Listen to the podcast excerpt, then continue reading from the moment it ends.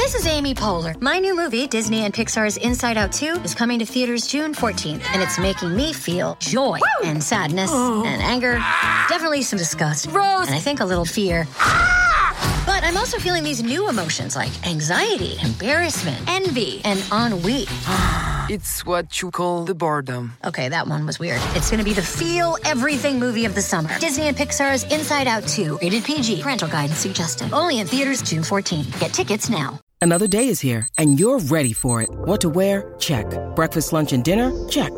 Planning for what's next and how to save for it? That's where Bank of America can help. For your financial to-dos, Bank of America has experts ready to help get you closer to your goals. Get started at one of our local financial centers or 24-7 in our mobile banking app. Find a location near you at bankofamerica.com slash talk to us. What would you like the power to do?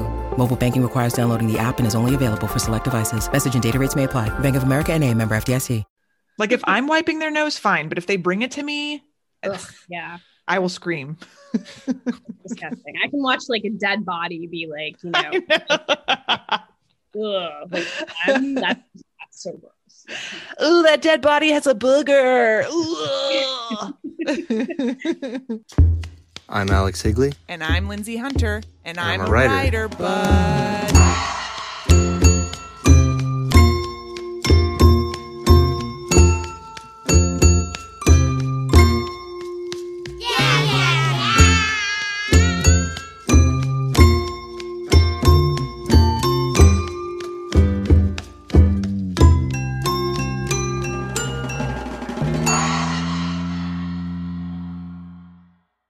Welcome to I'm a Writer, but with us tonight is uh, Amber Sparks. And, you know, I just said tonight, but when you're listening, it could be any time of the day. Amber Sparks is the author of I Do Not Forgive You, Revenges, and Other Stories, The Unfinished World, and Other Short Stories, May We Shed These Human Bodies, and is the co author of The Desert Places. She lives in Washington, D.C. with two beasts and two humans, and she lives online at ambernoellesparks.com or at ambernoelle with two L's and an E on Twitter. Welcome, Amber. Welcome. We want we want you to read, but before you read, I just wanted to read um, a tweet that you put out tonight that I really related to, and I think everyone will. And it was, "No one should have to make dinner on a pandemic Sunday." Mm. And I truly feel that in my heart and soul, especially after uh, my daughter upended her plate on the table and refused to eat anything. Um, and I just want to thank you for that for that uh, that truth in these tough times. what are you what are you going to read to us tonight? Um, um I'm going to read, let's see. Oh, I think I'll read Rabbit by Rabbit because it's actually one that I don't usually read. So. Yay. Um, but it's vaguely related to, you know, the topic at hand of being many things. Yes. Besides just a writer. Rabbit by Rabbit. The girl is drinking red wine in the nursery. She is pregnant. She is languid, she is huge and hazy and full of vague hopes for the future. She is populating a dollhouse for her child, figure by figure, family member by family member. The house is a painstaking replica of her own, built by her husband before he marched off to battle. The dolls are her dreams, each a tableau of future children and future wishes, none of which will exactly come true. The father of this baby has just been shot for desertion and will not return from this war or any other. She will go into labor with her hands round the letter, ink smeared in soft smudges over her swollen palms. Many years later, she will ask her grandchildren, Was that one war or two ago? A husband or several? She will be possessed by then of the magic of forgetting. Rabbit by rabbit, the past will go into the hat. In will go husbands, children, lovers, friends, streetcars, swimming, low heeled shoes, high necked dresses, strawberry pies, fortune tellers at the fair, hay bales, and harpsichords and half baked schemes she dreamt up when she was a little girl. In will go lamps and doorstops and baking bread and chimneys and pipe smoke and paintings and symphonies and stars. In will go all the words for these things, or most of them anyway. And by the time she meets her first great granddaughter, she will not even remember the word for love. But she will still have the dollhouse, worn through and tumbled, dolls with no faces and walls dark with handprints. She will spend the most of her time with it, moving from room to room as if she were a doll, forehead pressed against the clouded glass windows. She will wait and dream instructions from the dolls inside. She will wonder at their threadbare clothes and understand the memory of love collects here somehow.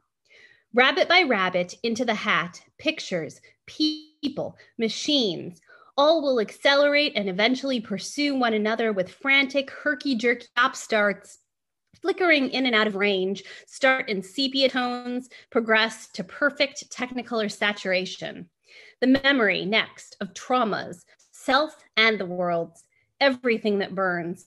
Her two sons to fever, her daughter to a strange cult and a series of feverish marriages and too many children she didn't quite love.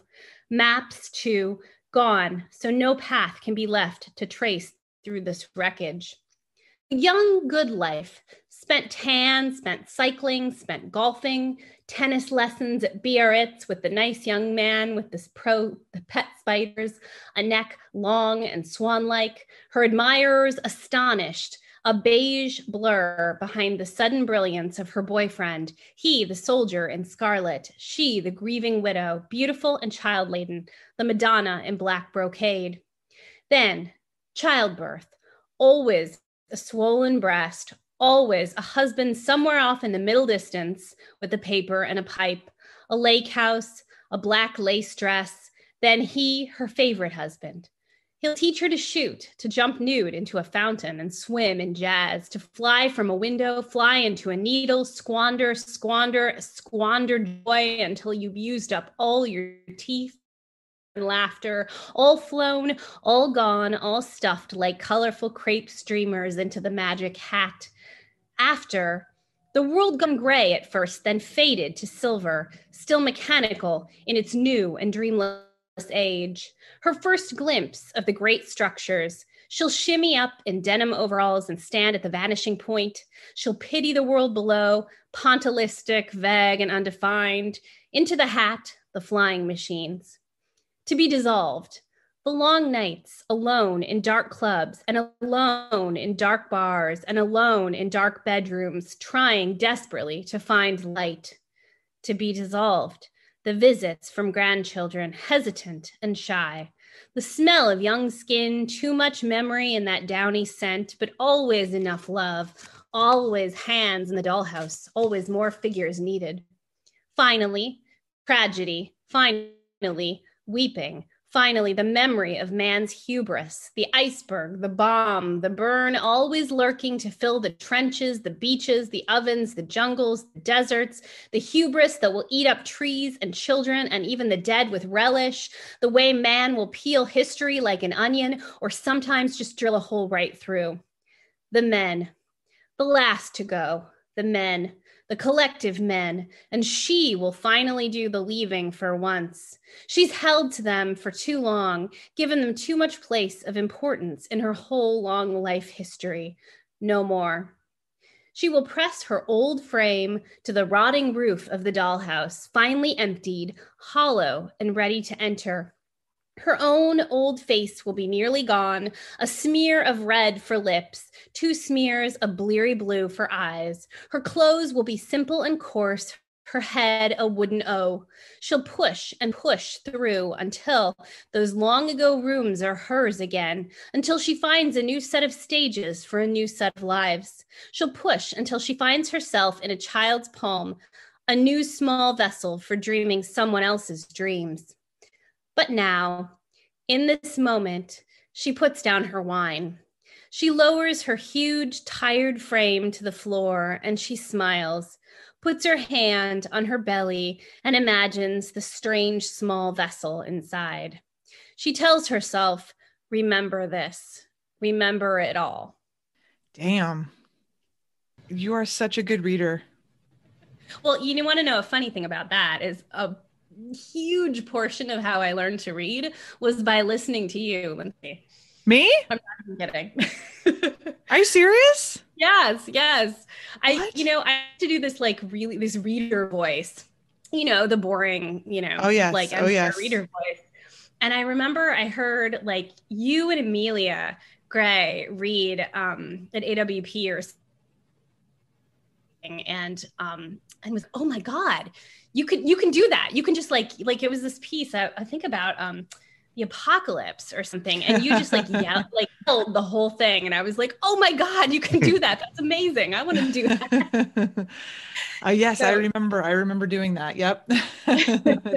My story after which i think is in uh don't kiss me. Dang Nick, Yes. thank you. Thank you for saying that. No thank you. Yeah i was i i was i seriously like you know there's there's so many really great readers and i'm always and you you guys are you and amelia are totally the ones that i always um mention off the top of my head to like people who you know complain about boring reading like you don't have to be boring No, no. Remember Amelia? um, I think she performed it. I don't remember if it was that one, but she, she before Threats was a novel. She used to read the story that Threats is based on, and she would just throw the pieces of paper, the threats, at people. yes it was so good It was really good.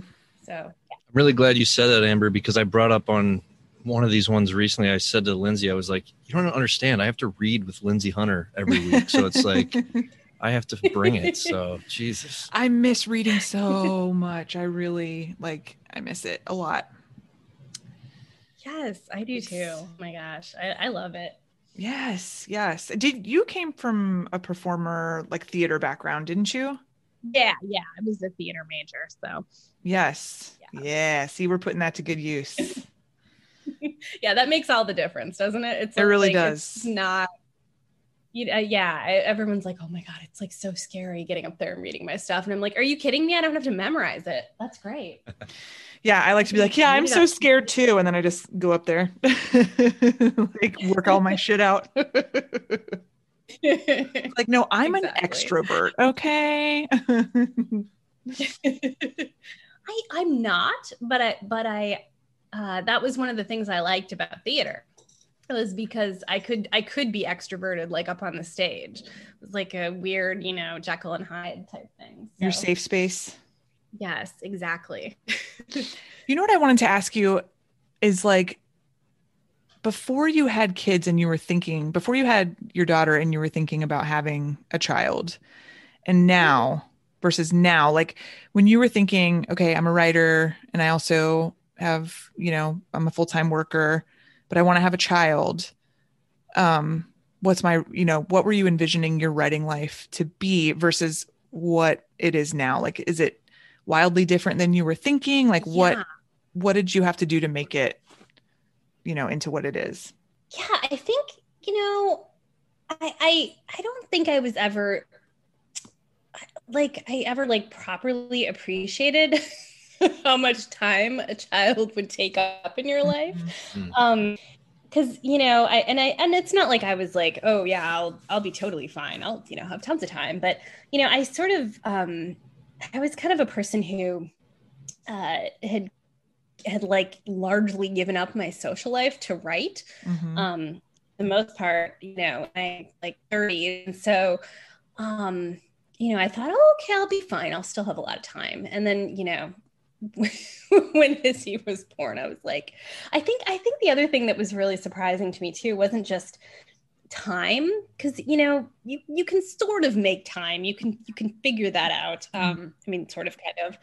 But um you know I, my brain i don't know if this happened to you but my brain like died after izzy was born for like for like maybe two years i think like just Mhm. literally was dead i was i could i could like read and stuff and like you know but like i couldn't write i was just like t- totally intellectually brain dead Absolutely. And I remember fighting against that so hard. Like I would force myself in these like endless, like boring, laborious writing sessions. And I could never like get to the end of a story. And I like, but I just refused to accept that. Like I refused to give myself the time to be brain Yeah. dead, you know? And like you, like I was still reading, you know, and um, but it really it, it I think it was about the same time time frame was like, okay, like t- after two years had passed, it was like I had enough of myself to give, you know? Yeah. But yeah I just, i you know, yeah. It's so, like it's so you know because i was i was you know breastfeeding for like two years Mhm. and then i was or something almost like that i think actually it was over two years and then um and you know obviously you're like you have no sleep for like Mhm. you know you're not getting any actual sleep or quality sleep and you know i don't know if there and you have all these like hormones still coursing through you and i have no idea if that like if that's what it is or not but i feel like i've heard that from a lot of people that your brain is just like sort of you know Yeah, I mean, you're, you're useless for a while. your brain chemistry totally changes. And I think also like, and this happened to me every time with every child, I underestimated like how much sleep would matter. Like I just thought like, Mhm. I know I'm going to be tired, but I'm always tired, la la la, you know, but then it's like, oh no, I didn't remember how tired I was going to be. right right it's, yeah it, it makes a huge difference I, I noticed you said something on Twitter the other day where you were saying, you know, like before the pandemic, like a bad writing day was just like a bad writing day, but now it just feels like the stakes are so high. I know that's not exactly what you said, but Yeah, yeah. No, that's exactly right. I mean, it's it's um and and I think it was funny because it was sort of like I, I think some people that didn't have kids were like, what are you I don't know what you're talking about, but right. um but but because you know we've got our kids with us 24 7 now and there's like there's like no time anymore. Um you know the little time that i have like i'm you know really lucky. We my i try to write at night when i can but like for the most part my big chunks of writing are weekly. Um my husband and i actually split up the weekend so Mm. he takes Sunday, he gets Sunday, I get Saturdays, and we can like, you know, make what we will of those days. And the other one Mhm. of us like takes um Izzy duty.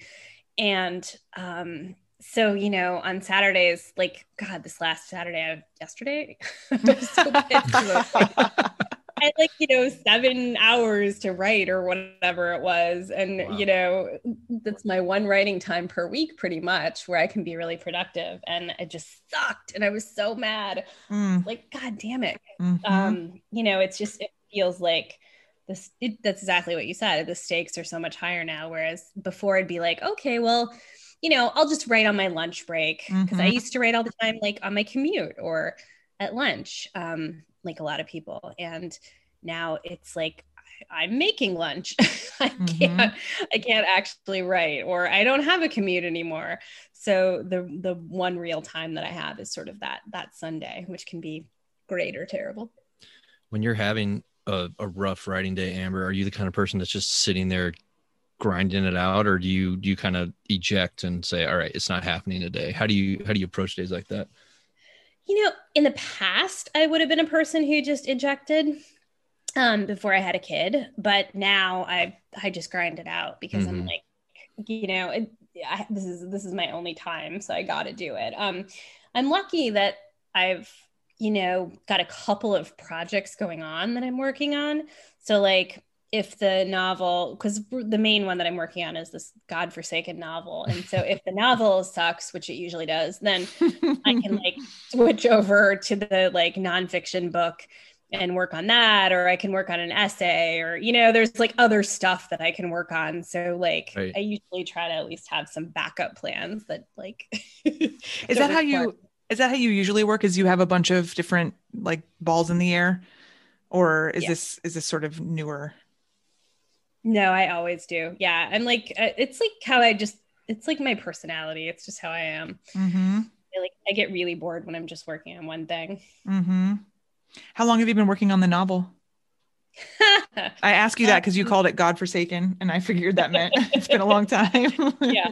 It's been a long time. Like maybe two years, I think. Yeah. About two, two and a half years. Um, so it's been a while. I'm I'm really hoping to finish it like this uh summer. That's the goal. yay that's just right around the corner yeah it's coming up i was gonna say that's good I, I will see. I've already written two other novels that ended up like going in the trash can, and then a third that turned into a novella. So we'll see.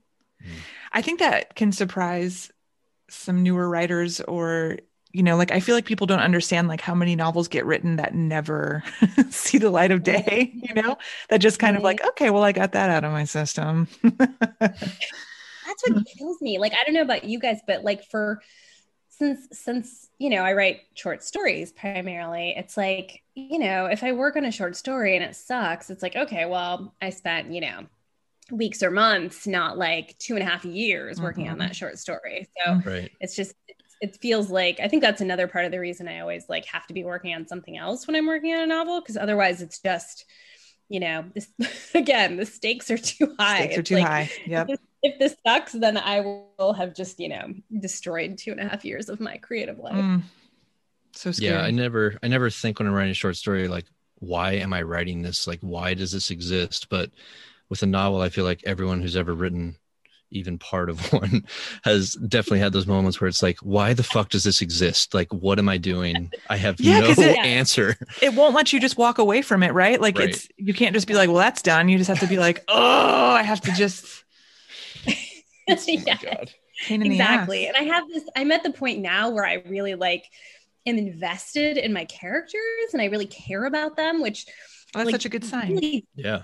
It's a good sign but it also sucks because i'm like well now i'm truly in this weirdo fantasy world like where i'm really committed to this thing Weirdo Or fantasy just like- world. oh, I can't wait to read it. the really funny part about it is you know it's it's actually a pretty claustrophobic novel Mm. um in a lot of ways and which did not it, and i started writing it you know way before the pandemic so it wasn't about it wasn't because of that at all but the pandemic has actually suited it fairly well because uh it really like lends itself to a feeling of being stuck at home all the time wow. Mm. So everything feel like happens for a reason. yeah You know that yeah. that that tweet that went around that was like, "What did you do to cause the pandemic?" That's what you did. You started I writing did. that novel. Oh no, I wrote a novel about an agoraphobic. Yes, there you go. Oh this my is your fault. This is all your fault. This this novel sorry, better be published. what made you want to write a novel? I know that's like something I'm thinking about my my personal experience when I like I wrote stories primarily and Yeah. then um you know there was pressure to write a novel and I wasn't sure I even wanted to do that, you know, like what what about the form was attractive to you as a you know a short story writer? Um, mostly just that I'm a really stubborn asshole, Mm. and um, I just really was like, I was like, I just want to like see if I can do this. Yeah. Um, yep. and, and prove that I can because you know I don't know it, it was yeah and and then I you know couldn't and then I was like well that's not acceptable so I'm just gonna have to keep trying um so yeah just really like sheer cussedness which is um really not a good reason to like do anything creatively Honestly, there what better reason is there than that than to Yeah. just be like, I am gonna do this if it's the last thing I do. It's so true. I what I could what should, what other what other things could I say? Money. yeah. We're all so rich Write and a famous weird on the literary novel novel side. no, no. I don't know. Why did you guys write novels? Mm. I- Alex, I mean, honestly, I think for uh, yeah, I'll you know I'll field that one. Um, I think probably for the same reason, Amber. Honestly, just like I, I always short. I thought of myself as a short story writer, and that was Yeah. what I always was. Re- I feel like I was reading probably like way, way, way more uh, short story collections, and it was what I was thinking Yeah. about. But yeah, I mean, eventually you reach a point, and everyone in, around you that has any any idea of what you're doing is kind of asking the question i feel like okay yeah what so when when are you gonna write a novel or or Mhm. even just you know i don't know if this is your experience but certainly with friends of mine that are not writers but are that like you know are supportive and you know maybe want to read something here and there that you write their investment in short stories is like just basically non-existent i feel like it, Oh, it's Lord, it, yeah. it, it's like you know it's like taking someone who's never heard jazz to a jazz club and sitting them like tying them to a chair or something. It's like this isn't, this isn't gonna work. So i don't know. I just feel Yeah. like ultimately you reach a point like you said it's like all right let's let's do this. Come on. Yeah and i feel like that that was definitely when i wrote my first novel it was exactly that. It was like let's see if we can do this you know? Let's let's do Yeah. this. Lol. But now like i can't get away from it you know? Like i i, Yeah. I have a collection um that i wrote um that i've been writing for the past few years and it's it's finished but like i'm still i'm still writing novels you know and it's like i never Yeah. thought that would be that would be the case. You're ever. locked into novels right now for sure. I feel like that when we talk, like you're thinking novels right now. You're Yeah, that's where your that's where your head's been at. I feel like. definitely. I mean, I'm I'm writing one right now, so that's and I I don't I mean I did I guess I would like the last one I wrote, I was writing stories at the same time. So I guess it was a little similar to how you work, Amber, because it felt like Yeah. um it was like f- the form was f- the form of a short story was like necessary to tinker with while I was working on this overall overarching structure of the novel that I was writing. And it also kept things fresh for me, but I haven't really been doing that. I think because I don't have time. Yeah, yeah, that's a big part. no, Mhm. that's true. This is actually uh, that's this is the first time that I have not been. I mean, that's how I've written like my last couple of short story collections as well. I was writing a novel, so Oh wow. this is the first time that I haven't been doing that. Um, because I just yeah, I don't have the time to be doing both. So see how that goes. one day. Allegedly this fall, if the if kids can go back to school, all three of my kids will be in school for some portion of the day, and I cannot fathom that. Mm. Amazing. Like I've been a mom for eight years, and I've never had had that. I can't. I can't believe I'm about to graduate into that life. Man. Will Judith be in, in pre-K or She'll yeah, she'll go to like half day pre-K. So it won't be major, but it'll be like three hours to myself. Uh, yeah, that's major. totally Definitely major. I think I'm just gonna lay spread eagle naked on my bed for that entire three hours and do nothing productive with my time. That's ready. Mhm. I definitely fantasize about having the house to myself like a, a lot of the time. Hmm. a lot. Or just like the bathroom to yourself. Oh, Would be that's great. not allowed in great- my house. Yeah. No, our our house either. I should really put a lock on it one of these days, but We finally have a lock on our basement bathroom door, but the, all that does is enrage them. They Oh, like, yeah. Then they're throw themselves against the door. Yeah. Right. What are you doing? When are you going to be done? Oh my god. Like I'm writing. I was gonna say, do your do your kids like respect your writing time at all, or is that just like ha ha ha? I I really like I talk to them very frankly about it and they know like when I'm sitting down to write and like I I can remember um like last year when I was or 2 years ago when I was writing the the previous novel and I would be putting my my little ones down for nap and I would tell Towns my middle child like I got to go cuz I have to go write I have to go to work I have some work to do and I have to do this and I would just be very upfront and frank with him about it because I want them I want them to know that about me like I Yeah, want them to yeah. know. So um I I I would say that I'm usually writing when they're asleep or you know like Yeah. otherwise occupied so they don't really have to respect it because they don't even see it happening but I am very like open with them about everything. Uh, so I mean Parker's disappointed that I'm not rich famous and that I haven't won any awards. Yeah, yeah. There's So that. he's like my id. Amber, do you get asked all the time recent during the pandemic to write something about living in DC during this period? No, actually, I, don't think I'm anyone's surprised. I am so shocked. That was like the thing I was thinking about most coming into talking to you. I was like, I wonder if she just gets asked all the time to write about what it's like to be in DC during the pandemic. Yeah, no, no, nobody's really asked me that. I mean, people, you know, people ask me how what it's like or whatever. Right. To write it. So, um, yeah, Consider this no. us asking you yeah, to write this that. is exactly like what the hell. I feel like that is what I want to read from you. I was like, I would love to just know. I don't know. I just feel like everything I'm seeing on the news to be there in it in a different way. I honestly cannot even imagine. I don't know. I the weird thing is I don't feel like it's any different than anybody else's Really? Okay. experience, or at least for me. Like, um, you know, because um we're pretty like isolated. We don't we both work from home. Thank God we're lucky to be able to do that. So like Izzy, you know, is he goes to school at home. It's so it's really we we we hardly even like go out. we hardly go outside, you know? No, Like, sure, totally, yeah. yeah so it's not we're not really like i don't know it feels weird i mean i i, I, I talk to a lot of I, I imagine this is the same thing actually for chicago but i talk to a lot of friends um you know who are in new york and it's kind of the same thing you don't feel like you even live in this like big city anymore you just you're just like in your little you know, your bubble, your little neighborhood. Um, and that's, I don't really go anywhere else. So yeah, it, it, the only thing that was weird was, um, and scary obviously was was the whole the whole insurrection part Oh of things Right. um yeah that was creepy and not even because like i personally was scared because you know i didn't it's i live in a fourth floor of an apartment building. I wasn't like worried they were coming in here but um but it just felt creepy because like i normally in non-pandemic times i work about um i work like literally right next to the white house. Oh, Wow. um my building is like right there. So um so it was just like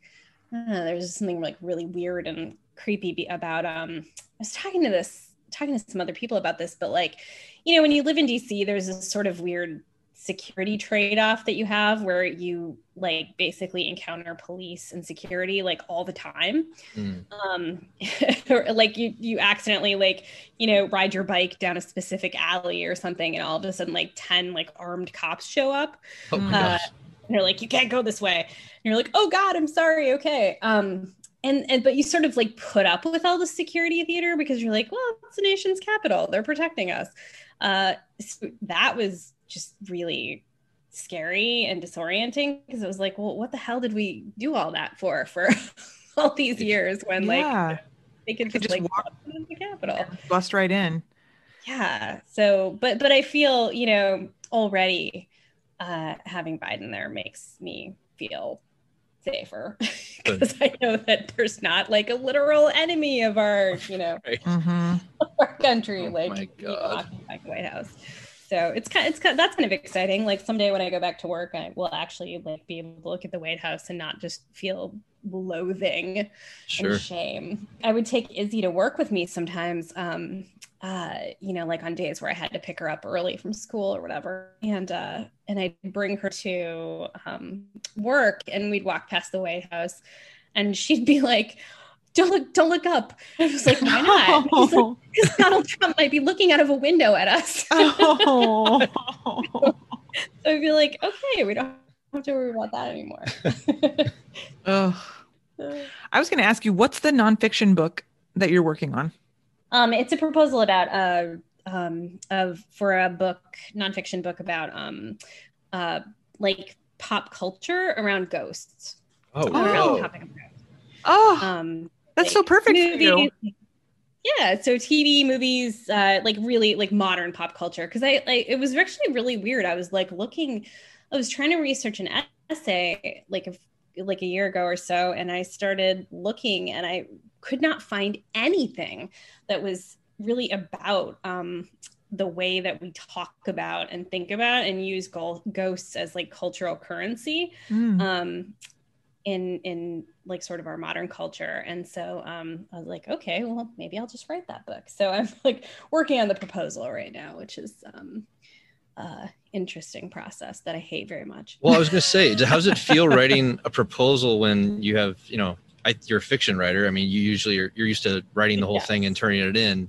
Is it, in, is it in some ways more fun though? Like to just be, to have this and think like, okay, potentially I could have a deal and not even have the thing written yet. yeah yeah yeah it's sort of both it's it's like it, that is it sort of an exciting possibility um but it's also really hard because you know when you're obviously when you're a fiction writer you write the book and people either like want to buy the book or they don't want to buy the book Right. and that's you know really it um and it's based on the strength of the writing and i'm not super great i, I do a fair amount of freelance but i'm really really bad at like pitches Hmm. um and like actually selling the idea uh so you know it's it's been really hard for me because i'm like well people should just like buy it if they want to buy I shouldn't have to describe it like you know i shouldn't have to talk about it And, Don't you feel um, like that's so- true for like your own book publicity too? Like I feel like anytime I've had a book come out, I've been like, well, what do you want me to do? Like I if they want if they like me, then they'll read it. And I feel like you know, like we have to sort of be these like weird hype people for our own work, you know? And it's it's so gross and weird, but also we should be better at it. Yeah. Yes, yes. It's it's also like it's also kind of scary. Like you know, I keep I keep uh, telling oh, it's okay if you take your time because I'm like like once it's one of these things where once you get the proposal and you know ideally sell it or whatever, then it's um uh sold and then you actually have to write the book. Mhm. Um which is scary because when you're writing, you know, fiction, you just you're writing it on your own timeline and you finish it when you finish it and and that's when you submit it. So um, a deadline is for like a giant piece of work is kind of um, terrifying. but it's so cinematic i feel like any like any you know depiction of a writer in any sort of tv or film is like oh i've got i owe this to my editor oh you know like oh, i got a meet I know, you," right? you know I'll, I will feel very cinematic, I'm sure. Oh. I'm stressed. well i think that's i think that's it i think we're done torturing you Oh, all right. Well, that was not torture at all. That was super fun, actually. Uh, yay good if people want to find more about you should they go to your website your twitter any and all Yeah, either one. Um, the website, uh, which is like, what is it? AmberNoelleSparks.com. Mhm. And then, yeah, my Twitter. at ambernoelle always some Yeah. good stuff Definitely. Increasingly desperate. aren't we all Oh, definitely. Yes. were you the amber were you the one that tweeted i'm tired of making magic for my child every single day in this pandemic somebody else do it for me yeah. There may have been many people that tweeted that, but yes, I definitely tweeted that. i related Um, to that so hard Although my actual favorite thing that that was was something you tweeted, which I had to like um, share with my husband, which was the the frickin' snack tweet. like I just fell down the stairs and my kids asked me where a snack was or whatever. Like one hundred percent. Like the other day, I was I was um uh I like I forget what I was even doing. Was I lighting a candle or something? I don't even remember. But I like hurt myself really bad, Oh, and no. like literally, Izzy came up to me and was like, "I'm hungry." Do you see that I'm injured? And she was like, "Yeah, I'm hungry. Can I have a popsicle?" Oh, God. Kids are just so they're they're um so so vicious. It's I always feel so silly So I love that. expressing any amount of like pain or sorrow in front of them because I'll think like I'll get some sort of empathy or sympathy from them, but they just kind of look at me like like they're watching like a baboon poop at the zoo or something. Like they're just like, yeah. all right, I guess, you know. And I'm like, oh, I really stubbed my toe. Like, "Okay, it's like this like they're mildly embarrassed for you Yeah. and also just like don't care yeah, I'm like, I should just keep it to myself. exactly Okay, anyway, sorry. We'll let you go. Thank you so much, Amber. Thank you, Amber. have a good one You too. All right, bye. bye.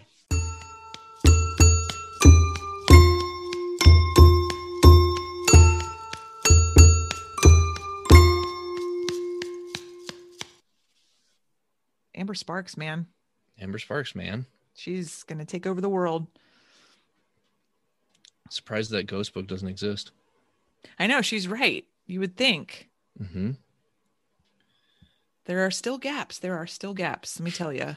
There are still gaps. There are. I get emails from time to time from women whose IUDs failed. And they're Oh, like, God. I, I was, you know, frantically Googling, like trying to find other, you know, talk people talking about this. And I couldn't find anything. And I found your, because I have an essay about that in the cut. Right. Mhm. And um, I'm like, dang, man, there's still not people talking about this. well, maybe even Alyssa was tweeting about the other day, wasn't she? Mm-hmm. Yeah. Like, yeah. Poor like- Alyssa. Oh my god. Um. Yeah. I'm. I have nothing to add to that at all. I don't know what the fuck I'm doing. I'm literally staring at the microphone. It's like one inch from my face. You're like women's issues. Women, man. Back away slowly. Yeah. I mean, you know. You have a southern accent in my in my little um cosplay of you. Sure. Just a little diorama in your head, Alex, with the southern accent. You're running around a room. With a southern Obviously accent. circling southern accent. Not very quick though. um, are you still reading, not writing? I'm still reading, not writing. Are you still Um, reading? I finished How to Be Safe. Yes. I recommend How to Be Safe. It's excellent. character. I usually I'm not usually the, a person that comes away from books thinking about characters. Usually, um, if I really love a book, it's like, okay, wow, you know, amazing, amazing sentences or some something else. It's usually not a character, but with this book, I really loved this character of Anna Crawford. That's just, I mean, her name stuck in my head, which is rarely the case. I, I remember nothing. So, How to Be Safe, definitely, definitely a great one. I need to put that on my library holds. Yes. So I can now I'm in. reading Tampa by, Oh, which is like a hard, it was like a hard uh 180. So Mhm. that has, that has been interesting. I'm really enjoying it and just like, kind of like, oh shit. by Alyssa Nutting. Yep. Yeah, I think I read that book in like 36 hours. I just like inhaled it. everyone I've talked to that has also read it has said almost the same thing that they read it in a day or you know oh my wife read that in a day um I feel like she must have written it in a day because it is so breathless and like Mhm. but I know that's not true. but it is yeah, that that book's something. well a friend of mine was i was talking to him about it and he said that the thing he liked about it was that it's like one thought unfolding throughout the book Mm. and there's something about that that is so i mean separate from subject matter it's like there's something so absorbing about the book because it really does feel like the single thought unfolding and you're just in it the whole time Wow, I love that. yeah Now I need to read it again. oh my god All her stuff is like that. It's so like sharp and and just like so smart. I've never read her before. This is the first thing I've read. Oh wow. She knows the word for everything. It's just like Yes, it's very exacting prose for sure. Um, are you are you still reading the the book you mentioned on the last one? I can't remember what I was reading last time. There was the about the the women on the street. Oh no, I finished that. Uh, uh, it's called "This Is All I Got" by Lauren Sandler. We got to have her on because she's Pretty awesome. Awesome. Um, I finished that. It was incredible and also harrowing. I think I said use that word last time, but yeah, I finished that, and then I read this book about a serial killer. it was a Mm, which one? true crime called "American Predator" about Israel Keys. I had never heard of him before. I don't know Israel Keys. Yeah. Um, he killed himself in jail, so I think like Hmm. his notoriety was muted. But yeah, a true psychopath gave me nightmares. Um, and now I'm reading. I've never read any Sue Miller, so I'm reading her first book, The Good Mother, Hmm. and I'm really enjoying that so far. She's it's this woman going through a divorce. She has a three year old But- it's it's an interesting structure. And i think i beat myself up for this a lot in, in that like there's not a lot of like forward movement. There's like a little nibble of like something happening. And then like there's a long like and this is something from my past and this is how i spent my summers as a child and this is what i Mhm. was thinking and i i tend to i do that as well a lot when i'm writing and i i get so sick of myself doing that but it's interesting to to read this book that is like very much just that hmm like you'll get a little bit like and then i got the divorce papers and and one summer grandpa blah blah blah it's like Right. um I think that's a workshop Meditative. anxiety though for sure. I mean, could be I remember, I mean, I'm not sure for you, but I totally remember getting notes in workshop, things like, yep, haven't earned that flashback yet. Keep going. Or, you know, push it, push it further, need more forward momentum before it happens. Or, Oh, God. you never should put a flashback here. That kind of, that kind of feedback, that kind of understanding yeah rules of, that you never even would have Yeah, considered exactly. where did that And, come you know, from It's like, if it's working, it's working. So, whatever. yeah and i think also like we we talked about this a little bit with matt salesses i think maybe or maybe Mhm. it was Rumaan, i can't remember but Mhm. where like you're you're you learn how to read the book that you're reading by reading the book right like um right? Write the the- book. read you learn how Read the to book. read the book you're reading as you read it right oh, like for sure. the book makes it gives you the rules you know Absolutely. and so it's it's it's not going to be I think that was with Rumaan because yeah, like that one, I feel like especially with his book, that makes sense. yeah yeah, Yeah. so Definitely. i think as long as you trust where you know that the author is is like taking you somewhere you know then i think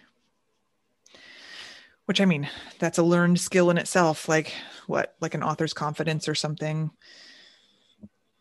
know how. I don't know. Yeah. I, I know. actually stopped reading a book. I don't know if I should because I was I was really not enjoying it at all. And it Mm. has great reviews on Goodreads. It has like it's in the four point something stars and on Amazon. Four stars. and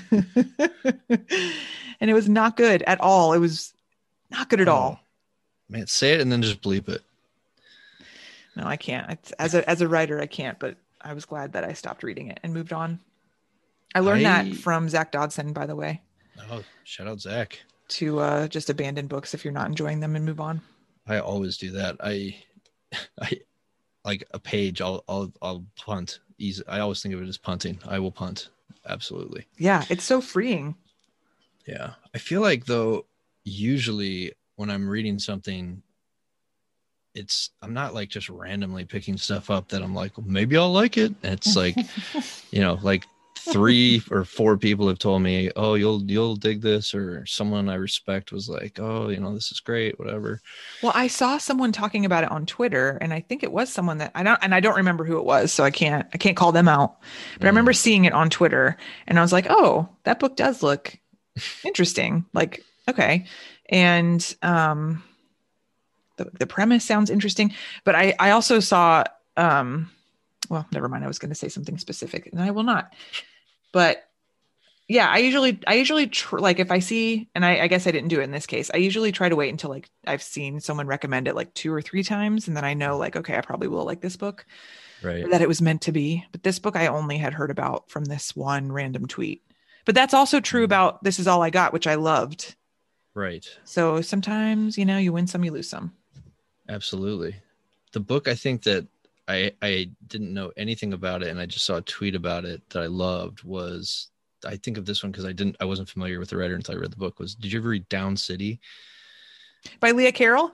yeah Hell yeah, I love that book. Speaking of just- true crime. I went in exactly. I went in completely blind, and I'm like, I'm a reader of hers for life. Like, I loved that book so, so much. good. Oh my god. Also harrowing. Oh my god, big time. I wonder what she's working on right now. I don't know. Should Give us more, Leah. Do you want to read anything? I was gonna read the opening. There's, I don't know. Speaking of books being recommended to you, there's like that great thing that happens sometimes when a friend will send you a book and be like, "Oh, you're gonna love this," and it's a book you already love, and it's like it becomes Oh. like further confirmation of the friendship. Yeah. So my buddy Dan sent me this uh Hrabal book, I Serve the King of England. Have you read this? no. So it's uh he's a Czech writer. I don't know how to pronounce his first name. I say Balmol Hrabal. His last name is H R A B A L. I'm probably absolutely butchering that. You But tried. um I totally tried. anyway, this was this was a writer um we went to Prague a couple of years ago. I had never been out of the country. First place I went was Prague. That's awesome. And uh, I asked, I asked Dybek actually. I was like, "What should I read?" And he, he's like, "You have to read I Serve the King of England." So I read it, and this is one of those books that um, you read it and you are reminded that you can do anything. This is, it's just like a completely freeing book to read because it goes absolutely all over the place, and you're just you're just with it the whole time. So I was just going to read maybe the first paragraph or two. Um, I love it. Cool.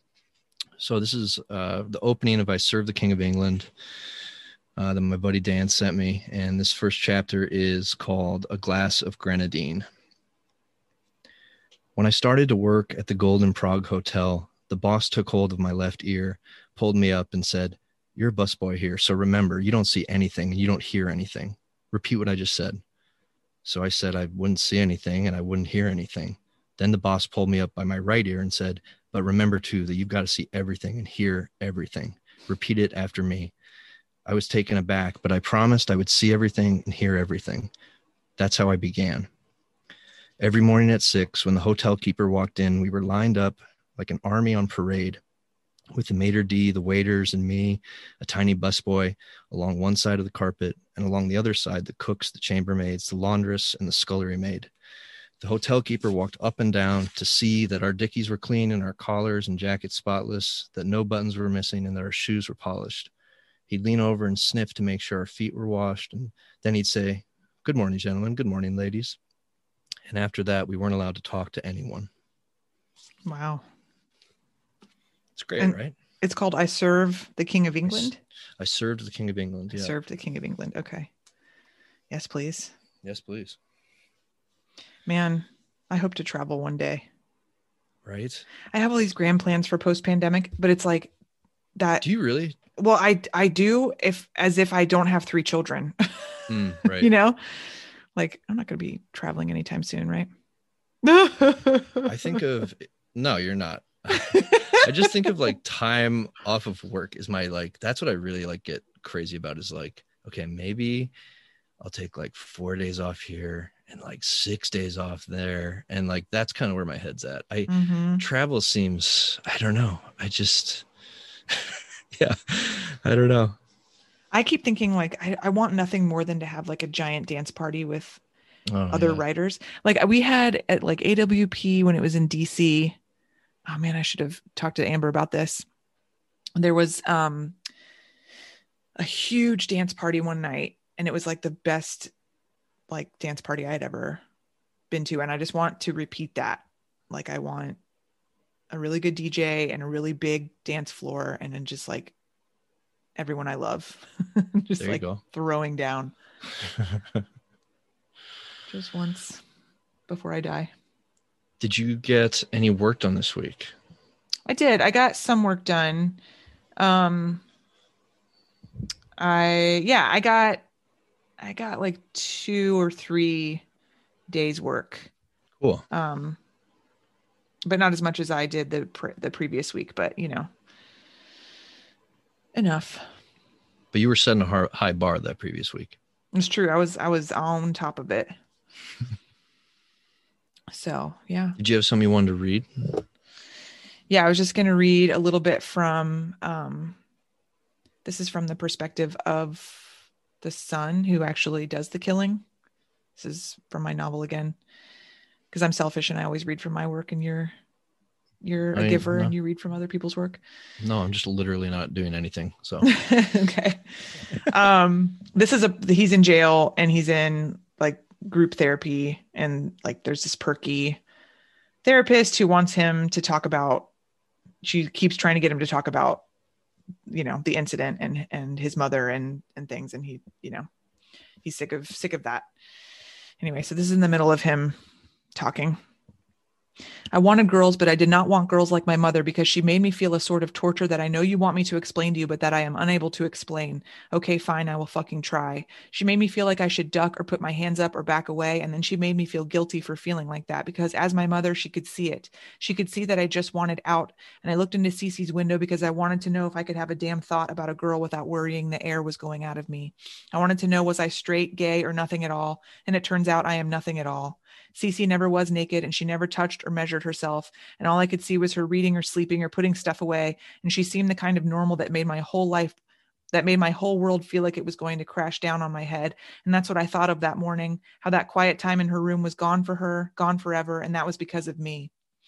He'd stitched the whole thing together from what the other men had said in group, all of them obsessed with their own loneliness, how they were misunderstood or unique because of it, how they did their desperate things because they had no other choice. Riley loved it. It made her feel like she was doing something with her life, making a difference. And Douglas knew now, after so long in prison, that that was all anyone wanted. That she, that he should have found a way to say the things his mother wanted to hear. I love you. You're pretty. You matter. But he was just a child. I was just a child, he said. Even now, he couldn't say them to her because she didn't deserve to hear them. He wanted her to walk away from him and for the floor to open up and swallow her as if she was never there to begin with. He wanted to orphan himself, erase himself, forget himself. I do not want to remember these things, he said. They wouldn't change a thing being remembered. They won't change a thing. He'd written a letter to his father asking why he'd had children with Jackie when it was clear that was a dead end. Really, what he was asking was, Did you love me? Do you? And his father never wrote back. He had other kids now. Some people get do overs.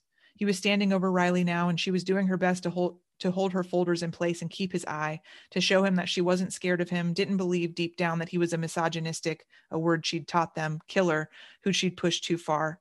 Some don't. The other men started to shift and grumble, aware that time was up and they were supposed to move on to the next thing or hear it from the guards. That morning, everyone wanted to know if Jackie told him what to do and when and with what. He kept rubbing his eyes. They felt wrong, like there was a bright light shining just beyond a fog, and he was trying to see through all of that. Or maybe that's just how he remembered it now. There were buckets with garden shears and gardening gloves caked in mud, tools hanging on the wall, a rusted rake propped in the corner. His legs ached from crouching so long. He smelled coffee brewing, and then the smell died away. He'd given up in the middle of plenty of chores, said fuck this, and wandered off. The lawn half mown, the dishes still hot and soapy, his room cluttered and smelling of socks. But he stayed in that garage. He saw it through. If there is one thing I cannot stand, he said, it is my mother's tears. Did she tell him what to do? He tried to remember. He saw her and he saw her mouth moving, saw her weepy face. It had started when he was a boy, so little he didn't even have the words to ask her if she was sad and why. He just knew he'd put a stop to it. He'd make her feel better. My little protector, she'd say, holding him close. Her softness, her warmth, all for him. Did she tell him what to do? Probably not. She didn't have to. Again, he was helpless, his hands upturned, Riley backing away from him with her stupid folders against her chest. He didn't want anything from her. Couldn't she see that? He didn't want anything from anyone. She just said, Douglas, he said now. Who did? Riley asked. She was still doing her best to seem like she was in control, but Douglas knew the truth. Your mom or or her? But he covered his ears. He closed his eyes. He waited it out. Blood gets in your mouth during something like that. All at once, he realized he'd been trying to see it all from her perspective, all this time just trying to see himself. It had a tang, and he swallowed it down. That's it. Jeez. Or Douglas. It's been it's been so fun because I think I've said this before, but every time it's like it's ratcheted up. It's so it's like high pitch, fever pitch, and yet I don't have the connective tissue between all these pieces that you're reading yet. So it's really fun to just kind of like catch the names that are repeating and try and try and try and remember backwards. what the hell I'm talking about. well, kind of, but in a good way. Yeah, yeah. And I don't know how much connective tissues that connective tissue there's going to be. Like I, I was telling my agent, and I don't know if I already said this, but it, like the structure is going to be like a crazy quilt.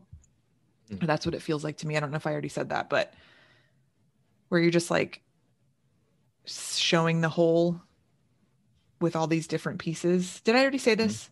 I don't think so. No. Okay. You you you may have said something like that, but you didn't use the quilt. Yeah. I guess I'm thinking about it because my mother-in-law just made everyone quilts. Oh, cool. And they're not crazy quilts, but um but that's the structure. Like, you know, like you get the whole quilt, but but you have to like, you know, you also have to look at each little piece. Right. So we'll see. Awesome. It's interesting because I have to kind of teach myself how to revise this kind of structure. I don't really know how to revise it. It's very different. So that's fun. Is what you're reading like uh are they mostly what you're thinking of as chapters or, or sections or is it not is that what you have been reading has that just been pieces of whatever Yeah, I've just been reading pieces of sections. But generally each section is like, you know, a glimpse from some perspective, some point of view. Um and I don't know, like I have a hard time with like thinking of chapters Mhm. even though they're the same thing as sections. well it can be whatever because- you want them to be yeah Yeah, I think I have a hard time being like chapter 1, chapter 2, like that sort of chronology feels not right for this. right But um yeah, I use tildes. You know, you know that punc- that punctuation mark. oh Tilde, tilde. I thought you were i i literally thought you were using somebody's name and i was like great i can't hear uh can't wait to hear what tilda does let's uh what's the tilde approach Yeah. That's how the sections are broken up with tildes. oh cool oh i Yeah. see cool But yeah, so keep on keeping on. keep on keeping on Have a good week. I don't know why I'm laughing so much tonight, but uh, all right. Talk to you next week, Tilda. Bye. Okay, bye Tilda. Bye, Tilda. I'm a Writer But is recorded by Alex Higley and me, Lindsay Hunter, in our respective basements. Because there's a pandemic out there, please wear a mask. Yeah, yeah. Editing by Lindsay Hunter, music by Max Loop.